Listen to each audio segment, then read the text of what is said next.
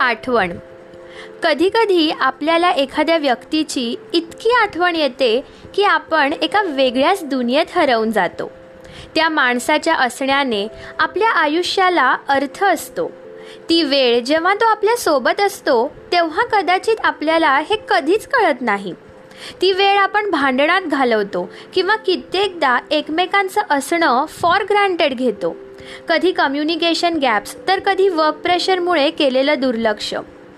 एखाद्या नात्याला टिकवण्यासाठी एफर्ट्स लागतातच पण ते दोघांकडून असणं फार गरजेचं आहे. शेवटी माणूसच तो. एका मर्यादेपर्यंत सहन करू शकतो.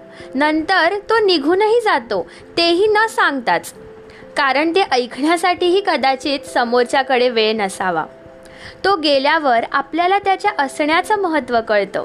मग पाठीवळून बघितल्यावर कळतं की आपण काय गमावलं.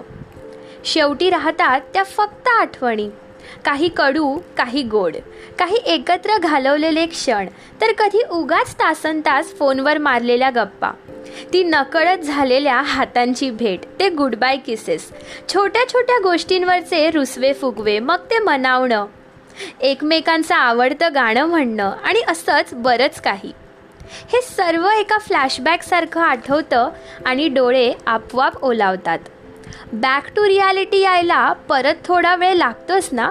शेवटी लाईफ गोज ऑन इकडे फक्त कॉमा द्यायला अलाउड आहे. फुलस्टॉप नाही. काय पटतंय ना?